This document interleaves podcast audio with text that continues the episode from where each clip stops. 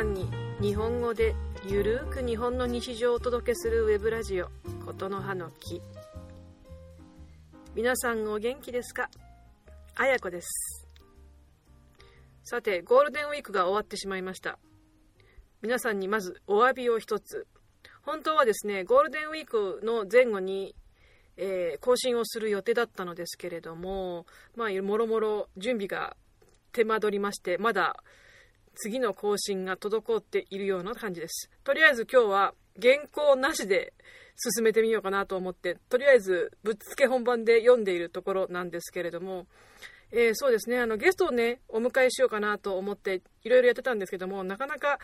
こう準備ができてないと、まあ、初めてなのでどうやってやろうかなっていう手探り状態で進めておりましたらあっという間にゴールデンウィークが終わってしまいました。大変申し訳ございません。しかも4月の更新1回だけで5月に入ってすでにもう13日目もうすぐ14日になってしまうんですけれどももう本当に1ヶ月ぐらいあが空いてしまったのでいやどうしようごめんなさいねせっかく、まあ、数少ないけれどもリスナーの方がいらっしゃるのでまあ、そういった方が本当にずっと待っててくださるので申し訳ない申し訳ないと思いながら今日まで来てしまいました。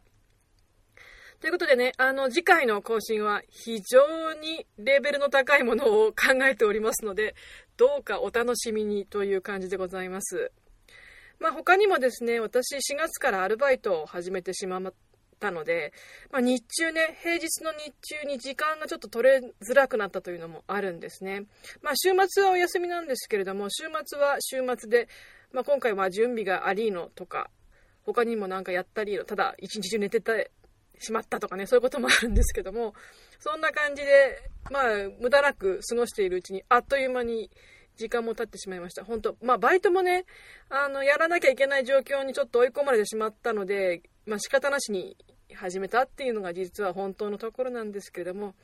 まあ、結構楽しいアルバイト先なのでこれはもうラッキーだなと思っていますまあ私が日本に帰ってきてからの目的の目的って言ったら何ですかね目標っていうんですかねの一つに自分の好きなことをとにかく仕事としてお金をもらえるような形で何かやってみたいなっていうのがあったんですね。でまあそのためにいろいろあちこちやってたりしたんですけれども、まあ、今回のアルバイトっていうのも、まあ、どちらかというとちょっと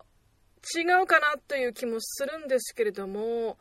いや、でも蓋を開けてみるとね、あの、結構、あ、これはいいやと。自分がこんな風にやりたいなと思っていたものが、ほんと半分以上入ってたりするんですよね。だからね、あの、ちゃんと願えば叶うんだなっていうのは、改めて思います。まあね、なんかこういうことを言うとなんかおまじないっぽくてあれなんですけども、新月とかね、満月とかね、その辺のお月様の動きを見ながら、願い事を書くというのは結構有効です。なので特にあの、まあ、今これを聞いてる方は多分もう皆さん知ってるかと思うんですけれども、新月、ね、あの月が全然出てない時期に願い事を10個書きましょうっていうのはね、もうなんかある意味お約束みたいなものがあるので、まあ、月に1回、まあたまに2回あったりしますけれども、そういう機会をあの使って、まあ、叶うんだったら叶えてやろうじゃないかっていうようなことをとりあえず10個考えてみるのっていい機会だと思いますね。自分が一体普段何を考えてて何を望んでいるのか。ね。それでそのためにはどうすればいいのかっていうのをそこでちょっと考えることができるんですよ。ということで、あの、おすすめします。新月の願い事。なんか話が横にずれていってしまったんですけども、あとにかくそんな調子で今回はほとんどろくに話もできないまま、このまま終わっちゃおうかなと思っているのですが、どうしようかな。ちょっと一旦休憩して、もうちょっと考えて後半に行きたいと思います。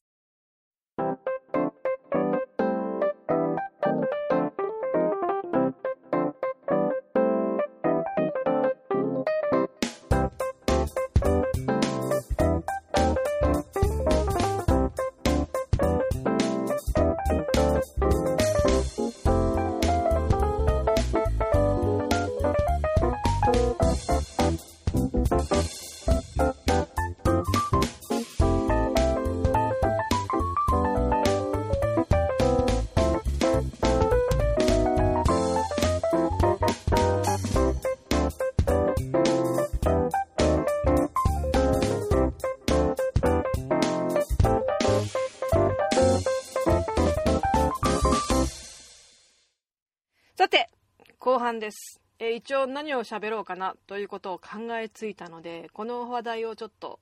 喋ってみようかなと思います。っていうのはですね、テーマは電話、携帯電話とかね、普通の家電とか、いわゆる電話ですね。今はあのスカイプとかね、フェイスタイムでしたっけ？アップル社の、はい、あれに入ってるような、ああいうのも含めて、まあ、遠距離通話みたいな形のものについてちょっと話をしようかなと思います。えっ、ー、とですね、私も本当にさっきも話したんですけれども、アルバイトを始めて、で、実はですね、電話を取る機会というものがあるわけですよ。もちろんね、やっぱり一応オフィスなので、あのメインの方が取ってくれるのはもちろんいいんですけども、まあ、みんないなくなっちゃったりとかすることもたまにあってそういう時はま私が必然的に電話を取る羽目になるんですね。で、私の場合、昔日本に、まあ、随分若い頃ですけれども、秘書の仕事をやってまして、電話の受け答えっていうのはある程度自信がある方だなと思っていました。で、まあ、スウェーデンにいた頃も、職場で、あのー、職場でやっぱり電話かかってきて、私が取りに行くっていうこともやりました。まあ、結構大変だったんですけどね、まあ、外国語で電話で喋るってことほどね、あのハイレベルな会話術ってないんですよ。っていうのは何でかと言いますと電話っていうのは本当に相手の声しか聞こえないじゃないですか。で普段私たちがこう面と向かって会話をしてる時って会話だけじゃなくって会話以外のね仕草とか目のこう動き方とかね体のこう無意識にこう動かしたりとかそういうものも全部含めて会話をしているわけですよ。あのこれに関しては私が以前勤めていたスウェーデンの病院で、えー、作業療法士をやっていたお兄さんがいたんで彼がねやっぱり会話コミュニケーションの80%は言葉以外の部分で行ってるんだよっていう話をねなんかドヤ顔で教えてくれたことがあって「へえ」とかって言ってたんですけどもあのそれを今考えると電話口でで喋るってことはね本当にその限られた情報の中でどれだけ相手の言いたいことをつかむか。そういうことに尽きるんじゃないかなと思いますね。だからですね今本当私も日本に帰ってきてあの一応電話携帯電話持ってますよ。一応ね持ってないとやばいかなっていうかそんな感じで持ってるんですけどもほとんど使うことがないんですよ。っていうのはメールとかね、まあ、SMS とかそういうもので代用できちゃうこともほとんどなのですがそうですね。皆さんどうでしょうね。ちょっとなんか用事があって電話をかけるっていうこと今しますかね。